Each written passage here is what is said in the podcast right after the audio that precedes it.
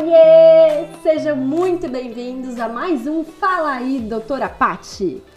Antes de mais nada, eu queria agradecer aos patrocinadores, Carinho da Natureza, a loja da doutora Pati. Gente, entrem, adquirem os produtos que tem muita coisa legal lá. Agora tem almofada de amamentação, tem bolsinha de sais. Carinho da Natureza tem os óleos essenciais, bons sonhos, repelentes. Inclusive já estamos aqui com o cheirinho de um deles. E hoje eu queria apresentar a vocês minha querida Beth. Tudo bom? Bom dia, tudo ótimo, Paty. Estou muito feliz de estar aqui. Que bom, seja muito bem-vinda. Fique tranquila, vamos no bate-papo mesmo. Para a gente começar, se apresenta um pouquinho aí, Beth.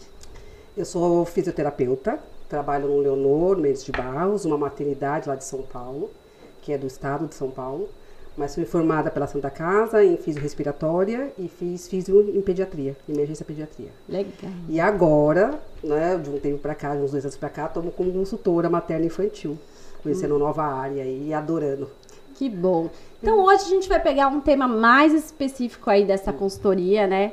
Um tema que muitas mamães me perguntam todos os dias, querem achar sempre um resultado aí, né, milagroso, sono. Quem nunca perdeu sono pensando no sono do seu pequeno?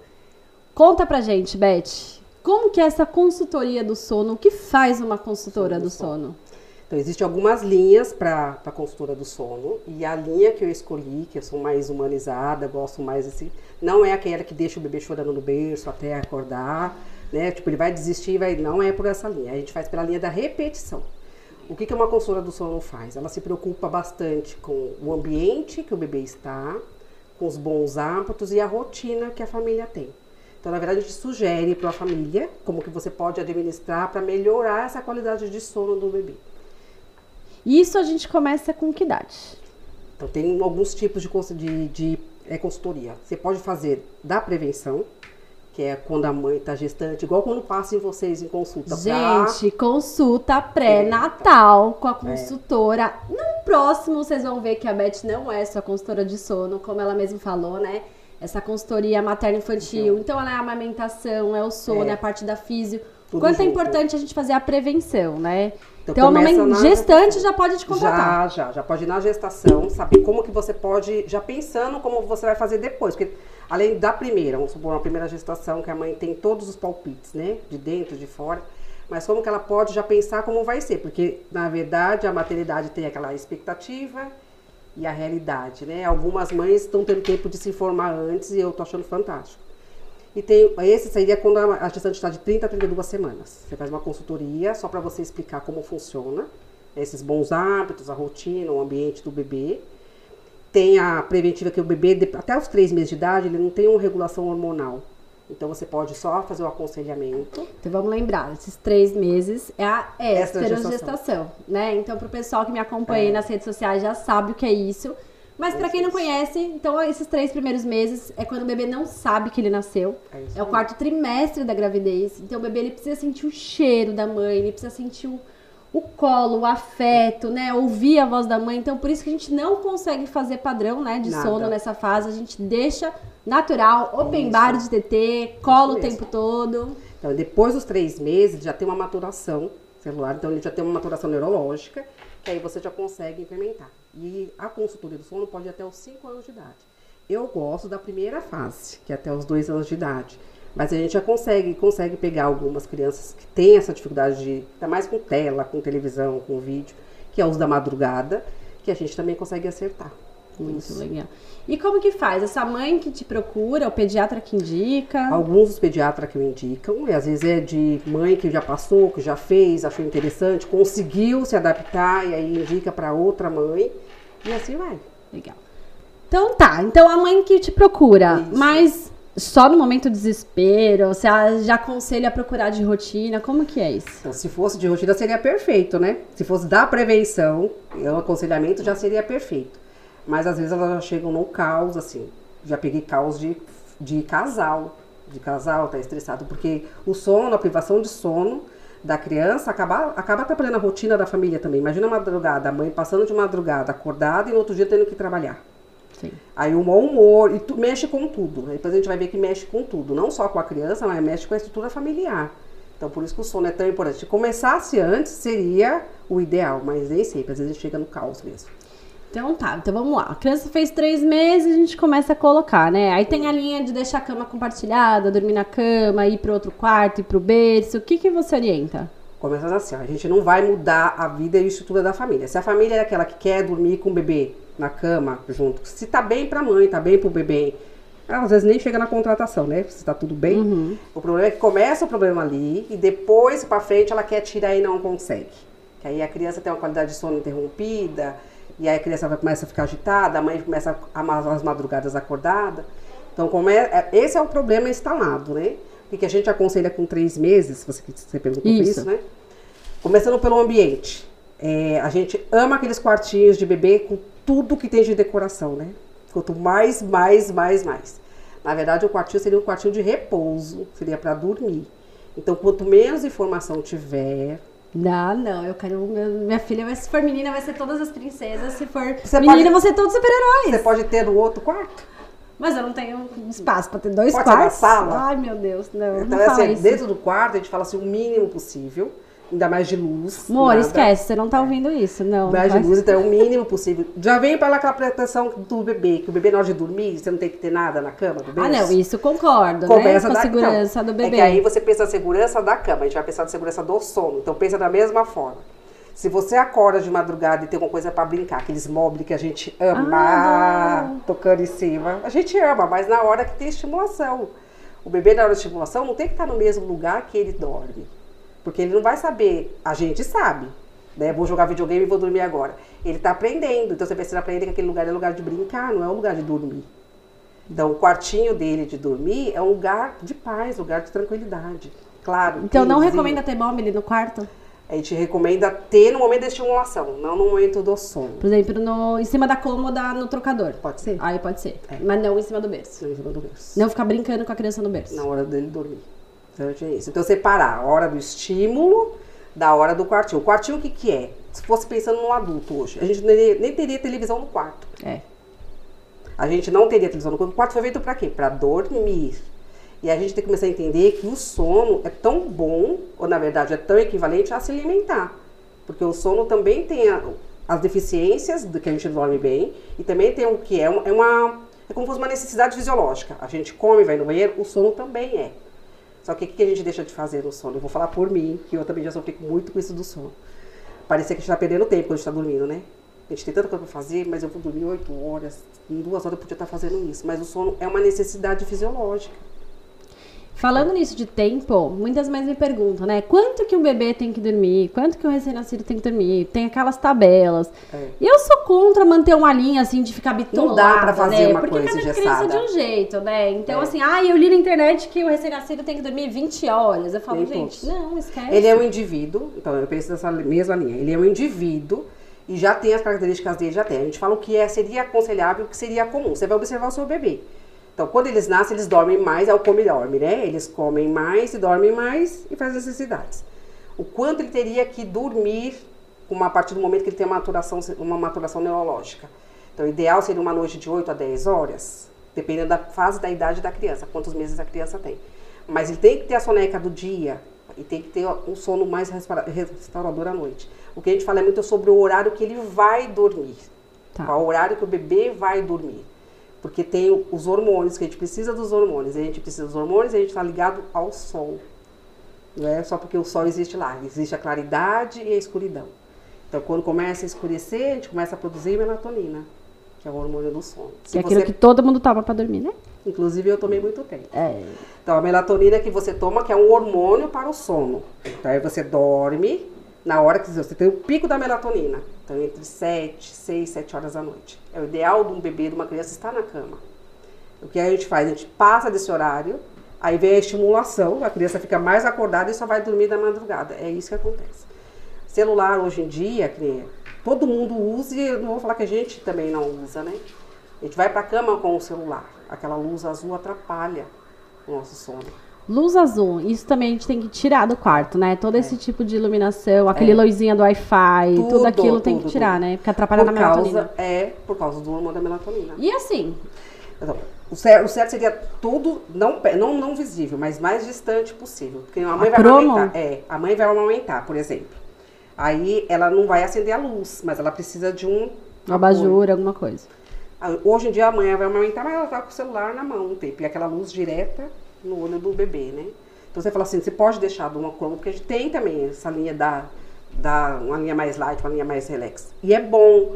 A gente não fala aquela luz da tela de Tá. celular, tela de televisão, né? Por tantos de, de iluminação, de informação que vem. E a criança gosta, quem que não gosta? A gente rapidinho já Então a primeira coisa é tirar a televisão do quarto É. aí, né, dos pais, Dos pais. nesse momento antes de dormir. Ou eles têm o, o costume de dormir, né, na, na sala, assistir na sala e na hora de dormir é para dormir, vai pro quarto para descansar.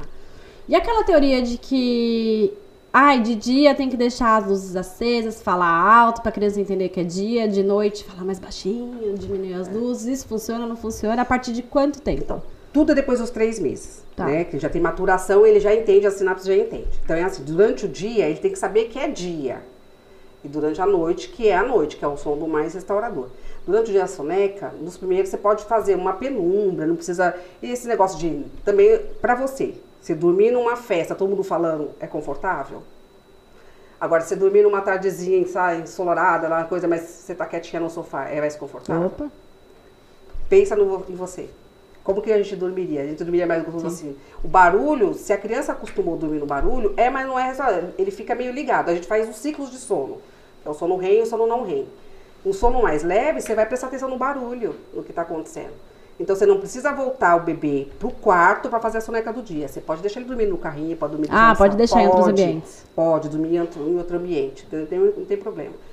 Pode ser uma penumbra, um lugar, mas um lugar tranquilo, né? Se a gente quer dormir, cochilar, Não deixar a TV ligada. é. Tentar evitar um- isso. E, o- e o- a soneca do bebê durante o dia é de 40 a uma hora.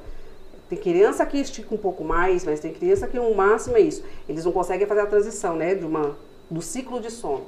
Mas a soneca em um am- ambiente fora do quarto, que tenha todas essas informações, mas que seja tranquilo. E você orienta dessa soneca sempre fazer no mesmo horário, criar, começar a criar uma A rotina? rotina é importante para o bebê saber. A rotina a gente fala que é uma, uma fase importante, que nem o da noite, por exemplo. Vai baixando, é como se fosse o entardecer. Pensa no entardecer, vai baixando o som, vai baixando o ritmo das coisas de casa, vai fazendo aquele banhozinho que ele pode fazer, que é o ofurô, que a gente costuma fazer. Não é, às vezes não consegue fazer tudo isso, mas um Gente, dia assim. ela também ensina o furô, tá bom? Ai, é então maravilhoso. depois ela vai deixar o contato dela. Também ela faz consultoria de ofurô. É maravilhoso. E as crianças amam. Nos três primeiros meses, então, então a gente aconselha já a fazer.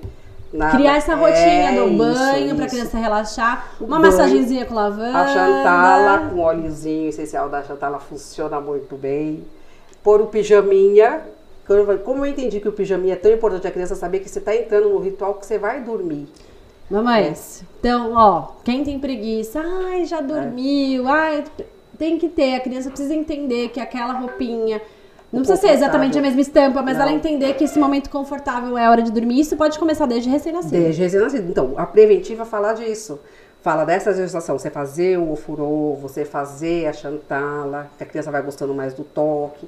Você pode cantar pra ela, você pode. Uma coisa tudo mais leve e desacelerada, pra ela entender que aquilo ali, a mesma musiquinha, por exemplo. Ele vai aprender que aquela musiquinha é a musiquinha É, da de noite de dormir. Não é a mesma da soneca da tarde, por exemplo. Pode ser, Pode porque ser. ele vai entender que é soneca. Porque a diferença que é, às vezes eu falo assim, a parte mais difícil do- da consulta do sono é a parte da amamentação com o sono.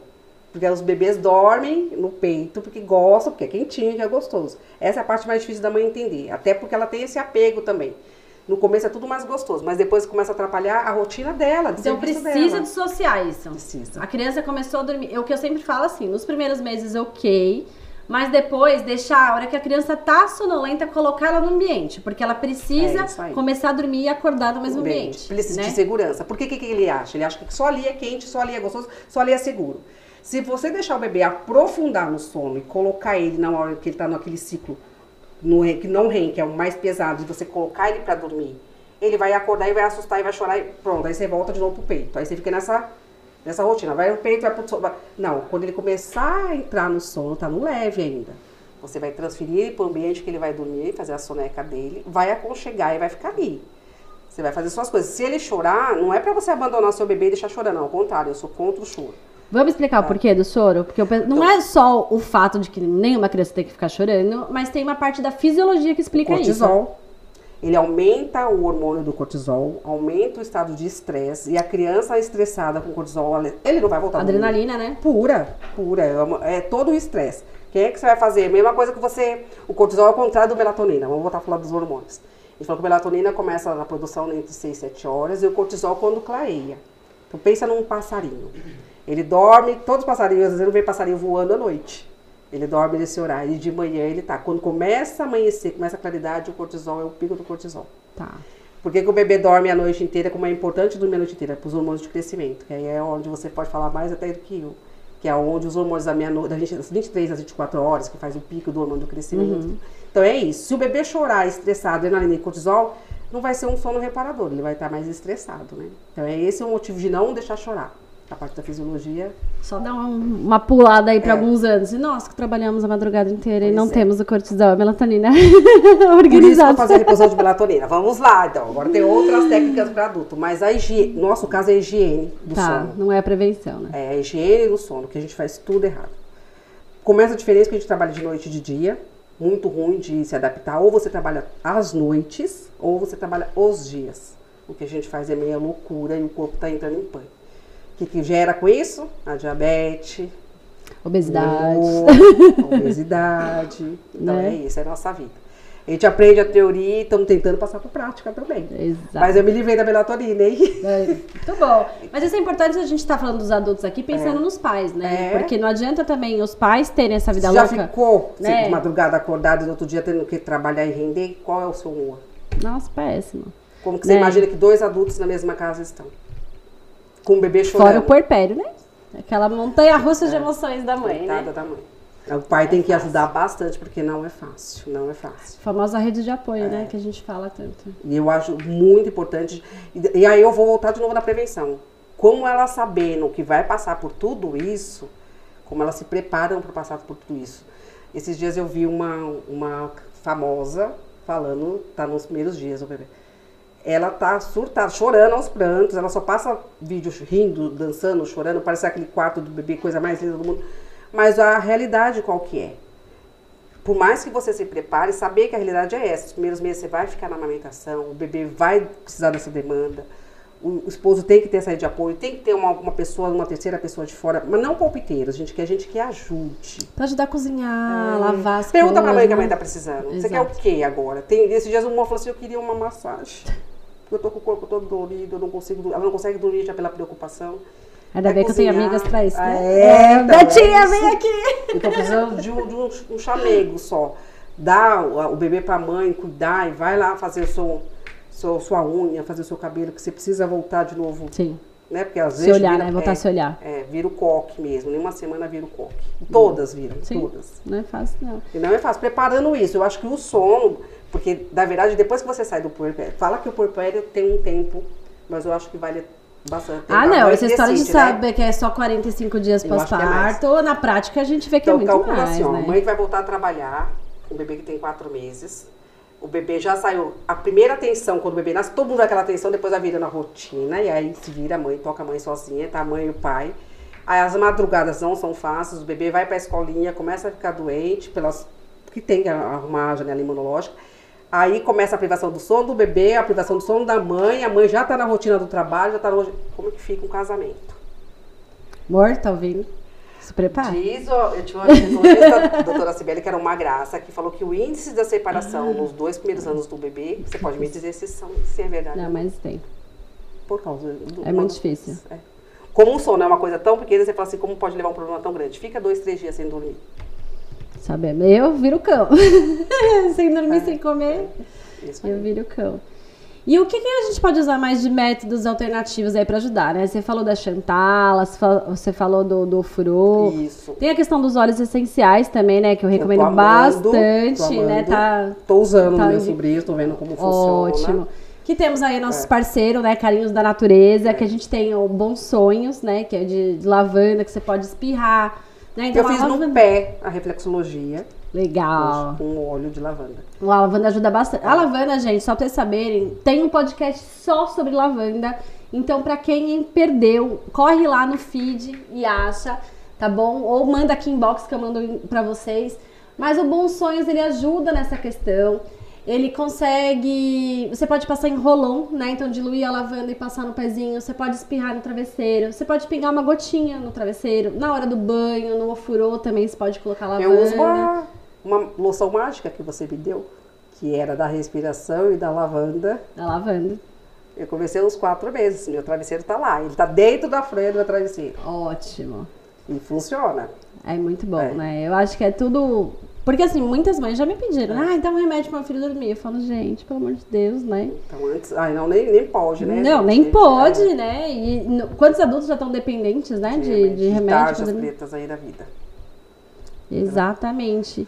E o que mais? Assim, berço. Existe algum berço que vocês aconselham melhor? O berço acoplado, o berço sozinho, dormir no ninho, dormir separado, dormir no Moisés, dormir no carrinho. Isso atrapalha o sono?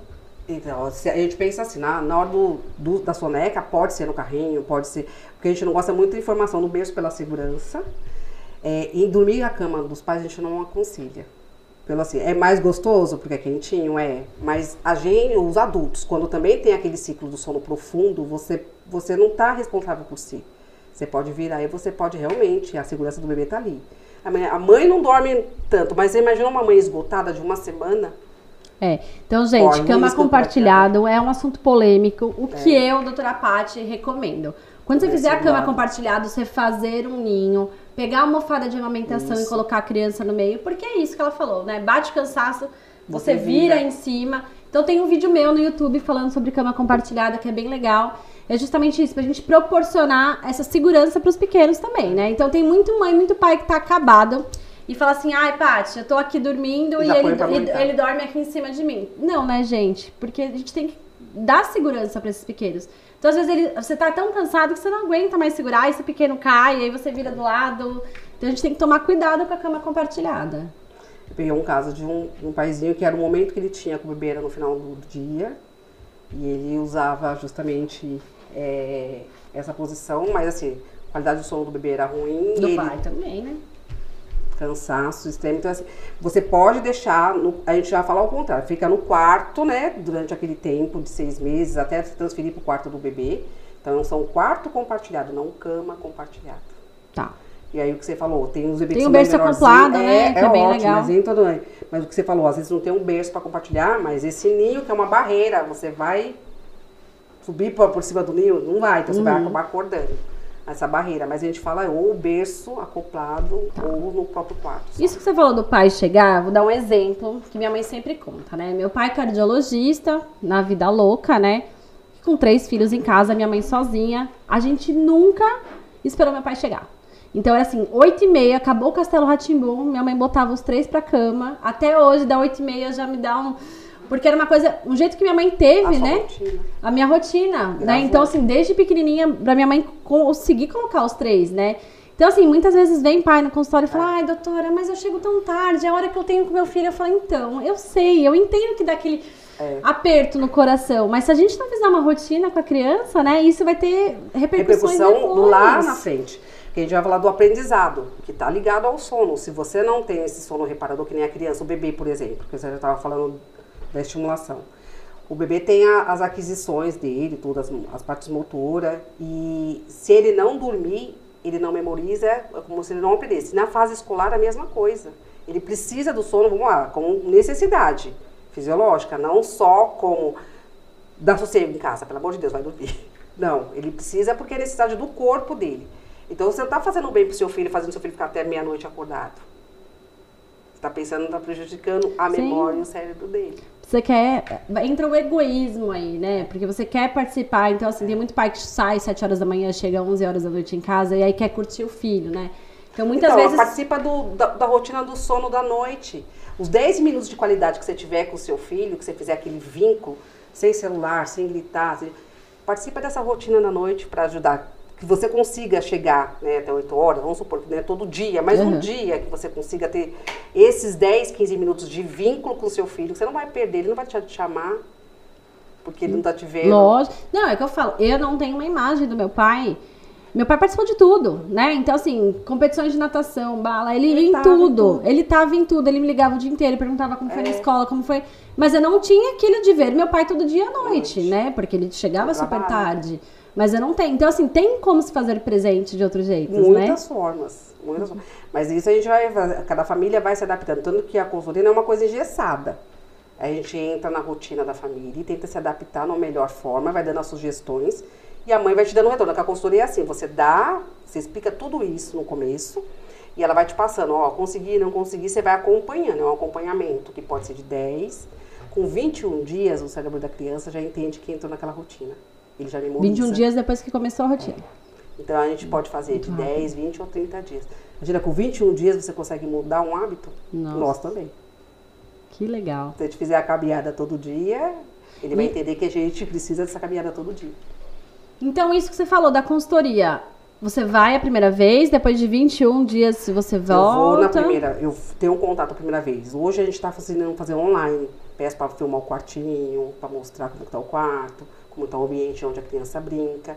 E aí, a partir do outro dia, a gente começa a fazer uma rotina, né? Eu faço a sugestão para ela, olha, dá para mudar o que, que vai mudar. Ele vai fazer a brincadeira de manhã. As brincadeiras que são mais estimuladas são na parte do, de manhã. Na parte da tarde, há coisas mais leves. Tá. Porque aí vai desacelerando, o seu ritmo vai caindo, você vai desacelerando. Ensina o, ritual noturno, né, que era pra fazer, essa rotina de pôr o pijaminha. Não precisa ser um pijaminha lá com pantufa, não sei o quê. Pode ser uma roupinha mais confortável, uma calcinha, um body, que ele entenda que, ó, troquei de roupa. E de manhã, quando ele acordar, você tira aquela roupinha. Então, ele entendeu que aquela roupinha foi feita pra dormir. É um cérebro novo, é uma caixinha nova. Tudo que você vai colocar ali dentro, de bom, ele vai aprender. E essa rotina do sono você recomenda começar que horas lá da noite? De dar o banho, massagem, musiquinha. Então, a gente pensa que é uma coisa de uma hora, uma hora. É tudo rápido, mas é um rápido tranquilo. Um rápido calmo, não um rápido. Você lá no banheiro fazendo furor, me traz a toalha, lá, lá, lá. Não. Deixa as coisas lerem calma, você vai cantando aquela musiquinha que ele gosta. Mas isso até que horas tem que ser feito? Começa Oito? às seis, às sete. Tem gente que estica um pouquinho mais. Mas oito horas o bebê tem que estar dormindo. Oito horas.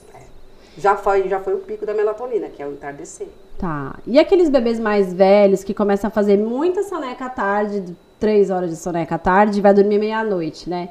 Eu sempre sugiro pra soneca da tarde ser logo depois do almoço e tirar do final da tarde, né? Então essa. Eles vão diminuindo. Na verdade, assim, o sistema é muito inteligente. A gente é, o corpo da gente é muito inteligente. O certo é- seria ele, ele diminuir. Por que, ele está fazendo uma soneca de três horas? Por que ele está esgotando tanta energia dele da manhã? Então, às vezes, não está no da tarde, está lá da manhã. Mas quanto tempo é a soneca do dia? Geralmente, o máximo que eles ficam é duas horas. Não Tá. passa muito de duas horas. Então, é, os bebês menorzinhos faz duas sonecas de manhã, duas à tarde. Depois começa a fazer mais uma de manhã, duas à tarde. Às vezes tem uns que trocam, faz duas de manhã. Então é assim, o almoço a gente consegue preservar entre 11 e meia e meio-dia. Tem a sonequinha depois, aí acorda tem o leite. Tem uma brincadeira mais lúdica, mais, mais leve. Você não vai ficar virando a criança de cabeça para baixo. Estimulando mais a adrenalina, porque aí ele não vai desacelerar. Você estimulou tudo. Então, os Isso. estímulos muito na parte da manhã. E isso é uma coisa importante pra, de madrugada, né? Então, assim, tem pais, por exemplo, que, ah, de madrugada meu filho acordou, ai, ele olhou pra mim rindo e aí ele quis brincar. Eu, Não! O que, que ele vai não entender? é pra estimular. Que esse né? horário é de brincar. E ele vai entender que é isso. Ele vai, porque ele não sabe ainda, a cabeça dele é, é, é uma caixinha nova. Então ele vai começar a fazer isso hoje, amanhã, depois. Primeiro dia é super legal, segundo dia é super legal. Faz uma semana inteira. Nem ele tá aguentando. Então- Geralmente é onde a gente entra. Então é hora de trocar a fralda no escuro. É. Não, a criança riu, você ignora. Isso aí. tipo, bah. Troca a fralda. É hora de mamar? Vai fazer a mamada, porque é onde mais associa. Mamou, acabou de mamar. Você viu que ele mamou, você sentiu que ele mamou. Você vai aconchegar. Começou a soneca, você põe e transfere. Ele acordou, não tem que voltar pro peito. Ele acabou de mamar, ele tá com a barriga cheia. Não, não é isso. Ele não conseguiu transferir. Você vai acalmar, vai acalentar. Se ele chorar, você vai pegar, acalmar, pôr de novo. Quantas vezes? 20, 30. Você não vai sair do quarto, você vai fazer, vai acalmar ele todas as vezes, mas você vai fazer isso durante alguns dias, não uma vida toda. Então é um pouquinho de paciência para incrementar uma coisa nova para ele. E aquela história de quando você quer. Bebê mais velho, vai. Depois de um ano e pouquinho. Você quer que ele durma no quarto, né? Aí a primeira noite você vai lá, deu peito, ele só dormia no peito, aí você coloca. Aí depois você não associa mais o peito porque ele não precisa mais É. comer. Você pode ficar na, na bo- boca do berço, né? Dar um Acalmando, tapinha, isso. acalmando, mamãe e papai tá aqui. Depois você vai pra porta e Isso só pra ele ouvir sua voz, que tá Isso tudo bem, ó, a mamãe tá. Isso pode ser feito. Pode. Ele precisa de segurança. Os nove meses é, um- é- é a fase mais difícil, porque ele começa a entender que ele é um ser humano independente da mãe, que ele é um outro ser humano. É onde entra a angústia de separação. É isso aí. Então a angústia de separação é um motivo que ele não pode ficar longe da mãe, longe que ele, ele se perde. Ele não sabe que ele sozinho é uma pessoa, está aprendendo. Então a hora que ele chorar, ele tem que saber que ele está seguro, que você vai causar coisas para a vida inteira. Então ele sabe, ó, eu tô aqui no meu quarto, meu quarto é grande, minha cama é gostosa, é confortável, meu pai e minha mãe tá aqui. Você fica dentro do quarto com ele. Você não precisa, você vai lá, calma, a mãe tá aqui. Não necessariamente oferecer o peito, né? Não, pra quem que tá não é mais- amamentando. não tá mais- não é, é fome. Se ele é fome, se ele quer comer, então ele é fome, depois ele vai cochilar, você vai transferir. É, o que eu recomendo geralmente é uma mamada da madrugada você pegar e dar o peito, né? Geralmente umas três da manhã, que é a fome. As outras picadinhas só acalmar e mostrar É, que tá tudo bem, né? E É o assim pai também fazer isso, né? Pra não ser essa dependência da mãe. Também. Mas é isso, é você mostrar que você está presente, que é um lugar seguro, que ele pode ficar. Se ele chamar, papai e mamãe vai ouvir. Estão ali para ajudá-lo quando ele precisar. É, não é aquela coisa do abandono. Saiu, fechou a porta e vai Ah, embora. não, deixa Mas tem. então, Chega dias que as mães estão tão cansadas que. Então é assim, vai transferir, se for o caso, a gente vai adaptando a cada família. Porque na verdade a mãe sente mais dificuldade de deixar do que o próprio. É igual o desmame mesmo. Sim. A mãe sente essa dificuldade. Mas isso não é um abandono. Você está ensinando o seu filho a ser independente. Porque o dia que você não tiver, ele vai precisar pegar no sono. Então você vai estar pre preparando um ser humano que saiba viver com as qualidades e as dependências dele. Não que ele esteja. Tá seguro, ó, estão aqui, se você precisar, mas na retaguarda. Estou aqui do lado. Legal. E a cama montessoriana? Né, que não é o berço, que o bebê consegue descer sozinho, sai engateando atrás do quarto da mãe. Que- Qual que é a visão de vocês pra isso? Então, pela parte da segurança, eu, eu gosto muito do mundo sensorial por, por ser físico, né? Pelos estímulos que a gente tem, então a gente consegue separar. Vamos lá voltar de novo no sono. Qual é o sono de qualidade da criança? Um lugar seguro, né? E tranquilo que ele possa dormir e acordar. Se a criança tem todos aqueles estímulos quando ele acorda, ele vai brincar. Vai ou não vai brincar? Não posso ter esse ambiente sensorial, essa é a minha opinião, tá? Uhum. É, não posso ter esse ambiente sensorial num outro ambiente, que é onde ele vai fazer todos os estímulos dele, que ele vai começar a engatinhar, que ele vai começar a subir, que ele vai ter essa textura, cores. Mas no lugar de dormir, você imagina que é uma. Eu amo rede, eu amo. E coloco tudo isso ao meu redor. Se eu acordo de madrugada, eu tenho estímulo para fazer, para ficar, para brincar. Mais ou menos, eu acho que é- essa é a minha ideia, assim. Gosto pelo estímulo, mas pela segurança que a criança está, mas eu acho que não é um ambiente ideal, minha opinião. Pro sono. É. Legal. E a Naninha, qual que é a sua opinião? Porque às vezes eu recomendo pras mães, né, pegar um paninho, pegar um bichinho, passar no, no corpo da mãe pra sentir o cheiro, porque a criança precisa dessa segurança, né? E não ser necessariamente o peito. Eu gosto da naninha, eu acho que já podia incrementar cedo. A partir de assim. quanto tempo? Eu pensei sempre na, segurança, depois dos três meses. Mas durante a soneca, que você tá de olho, a soneca você não fica tão longe, né, durante o dia. Mas aí é isso. Primeiro a gente pode fazer alguns minutos. Põe o leite da mamãe. Isso a gente usa na UTI, sabe? Que é pra fazer da, o cheirinho, que é estímulo do olfato. Você põe o cheirinho do leite da mamãe e coloca lá. Ele sabe que a mamãe tá ali, ali por perto. Depois a transferência por segurança.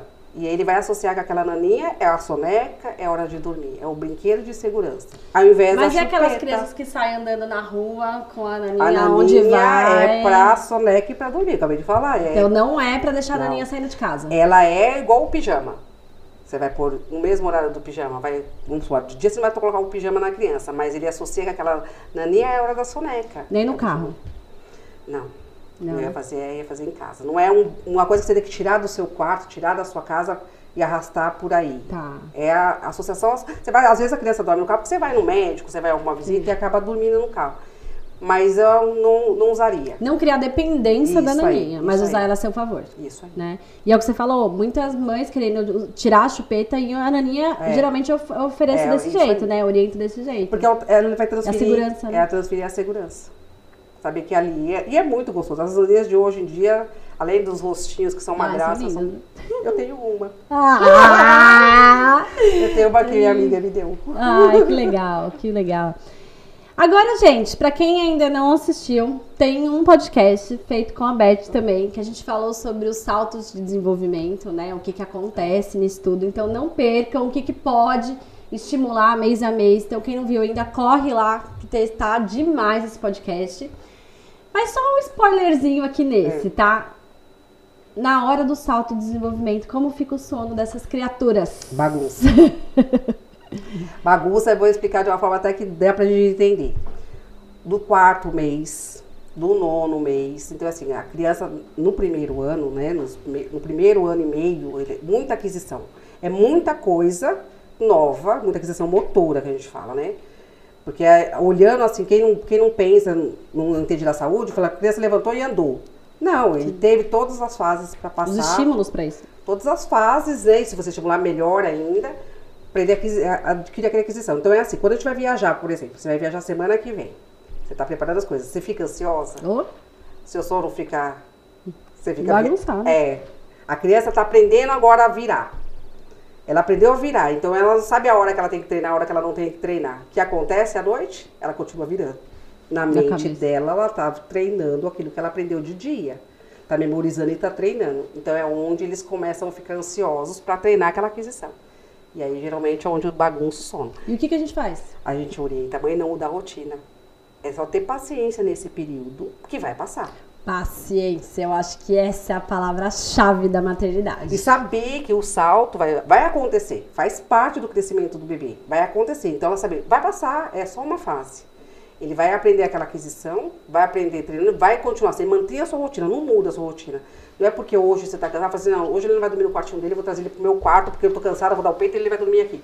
É, Saiu da rotina. Saiu e você colocou de novo um mau hábito, e aí ele vai saber qual é a hora. Essa é a hora ou essa não é a hora, e ele vai confundir de novo. Então, se você não sair da sua rotina padronizada, você vai lá, é aquela semana que o bebê vai chorar, você vai lá, acalma ele, tô aqui, tô aqui, ele vai voltar a dormir de novo.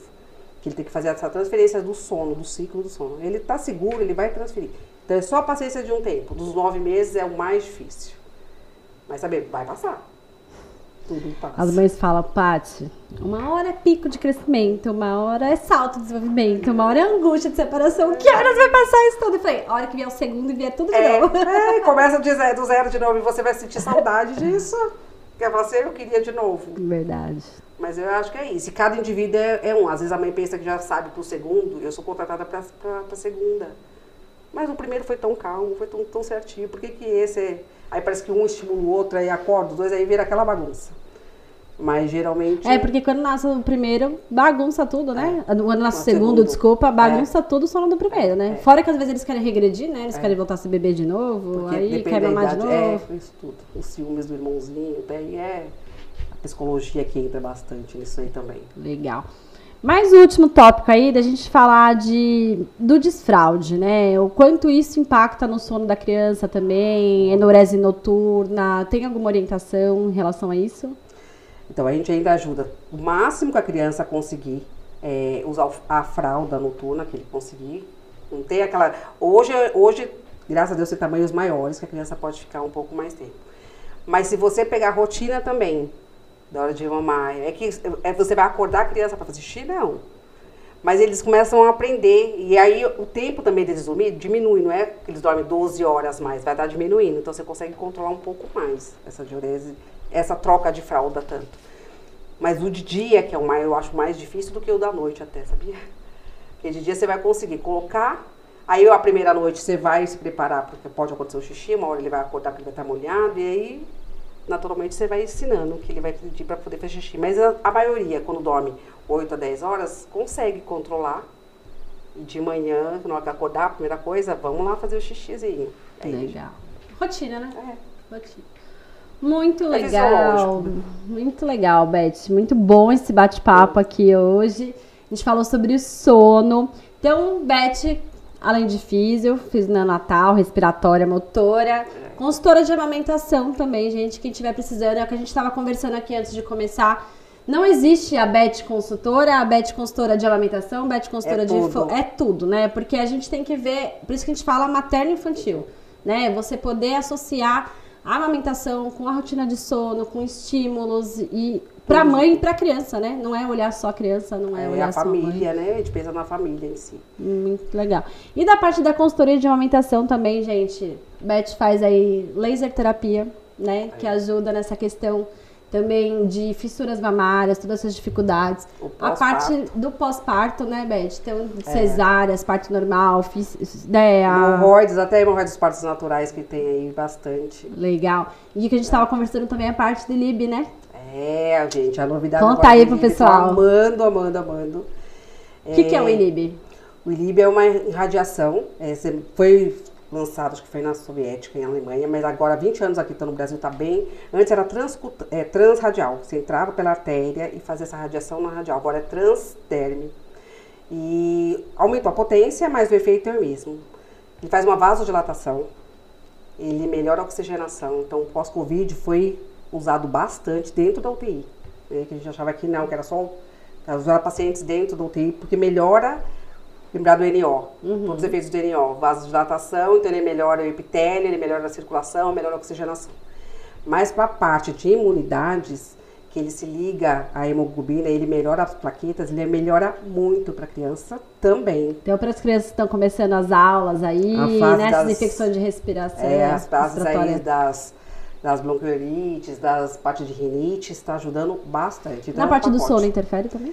Então, para o adulto, que tem estudos comprovados, interfere bastante. Melhora a qualidade de sono e melhora a disposição. Pela em breve oxigenação. aí vai chegar para as crianças também. Não tem um estudo comprovado, Sim. mas a parte de imunidade já tem estudos já. Muito legal. E para quem não sabe, né, agora finalzinho de novembro, nós vamos ter o curso Amarmentar na Faculdade Fazig. E aí? É, vou estar lá também. Ah, muito Tudo. bem. Fala um pouquinho das suas aulas, só para o pessoal conhecer e se empolgar aí um pouquinho. Vou falar do laser, que a gente fala assim, a amamentação, o que é o importante é a pega, mas às vezes a pega, porque a criança já fez a fissura, a mãe não consegue dar o leite pro bebê, porque tá machucada, tá com dor, e não é uma coisa prazerosa. Já vem todas as mudanças, ainda mais sentindo dor. Então, na verdade, a gente usa o laser isso como uma, uma correção, não uma prevenção. É um corretivo. pra Gente. É. nada de comprar pacotes de laser por aí, isso. tá bom? Tanto que a gente vai a avaliando. caso. é, a gente vai avaliando. Então, usa muito para isso, né? Para fissura, para mastite, que é um processo inflamatório. É, que a mama que regurgita, que é muito. Então, você vai ajudar a mãe na pega, você já alivia a dor dela. Então, seria, o- vou fazer essa aula de laser, falando todos os benefícios que tem o laser, mas sempre pensando que o problema é a correção da pega. Sim. E vou fazer uma aula sobre torcicolo. Não é torcicolo congênito, é torcicolo adquirido. Porque às vezes a mãe tem aquela preferência, o bebê tem a preferência de uma mama só. E aí a gente começa a perceber que o bebê fica com um posicionamento assimétrico. Tanto tórax como cervical. Tudo para posicionamento de amamentar. Porque é mais cômodo de um lado. Então aí vamos lá, treinar na amamentação todas as posturas. Então, tanto a troca do seio, por causa da importância do leite, mas a troca das posturas. E aí a gente vai orientar as novas consultoras a avaliar isso, porque às vezes chega no consultório, é tanta informação, tanta pergunta que a mãe passa, ou a mãe nem percebe que o bebê está assimétrico. Então, logo no começo, você orientando já troca as posturas, você vai evitar isso. Tro- é, é o problema da simetria mesmo. Não torcicolo congênito que já nasce com torcicolo, né? Que aí a físio atua bastante. Muito legal. Então, gente, quem quiser saber um pouquinho mais do curso, entra aqui no, meu- no Instagram, arroba doutora Paty Terrível, D-R-A-P-A-T-T-Y Terrível, que tem um link para inscrição do curso. Quem tá ouvindo esse podcast ou assistindo o vídeo vai ganhar 10% de desconto na inscrição. Me manda aqui que eu te mando qual que é o cupom. Combinado? Beth, onde que o pessoal te encontra? Ai, no Instagram também, no Face. Qual que é o seu Instagram? Beth, underline físio. É. Mas tem bastante coisa no seu, no seu, no seu, na sua página também. Pode me adicionar lá e pode chamar inbox se tiver dúvida que a gente ajuda. Né? Muito legal. Quer deixar algum telefone de contato também pro Tem pessoal? o celular. Legal, ser? pode São falar. Paulo 011 98781 2707. Muito bem, quem gostou dela hoje, não perca o outro podcast que a gente gravou junto dos saltos de desenvolvimento. Muito obrigada De mais nada. uma vez aí pela parceria. Amei, amei. Seja sempre muito bem-vinda. Qualquer tema que tiver vindo ideia aí, a gente vai gravando e vai falando. Tá ótimo. Tá Obrigada. bom? Mais uma vez, o agradecimento aos patrocinadores, Carinho da Natureza, loja de camisetas da Doutora Pati. Também na loja da Doutora Pati tem almofada de amamentação, bolsinhas de sais, rosquinha, tudo isso para ajudar mais um pouquinho a amamentação. Beijo, beijo, até a próxima.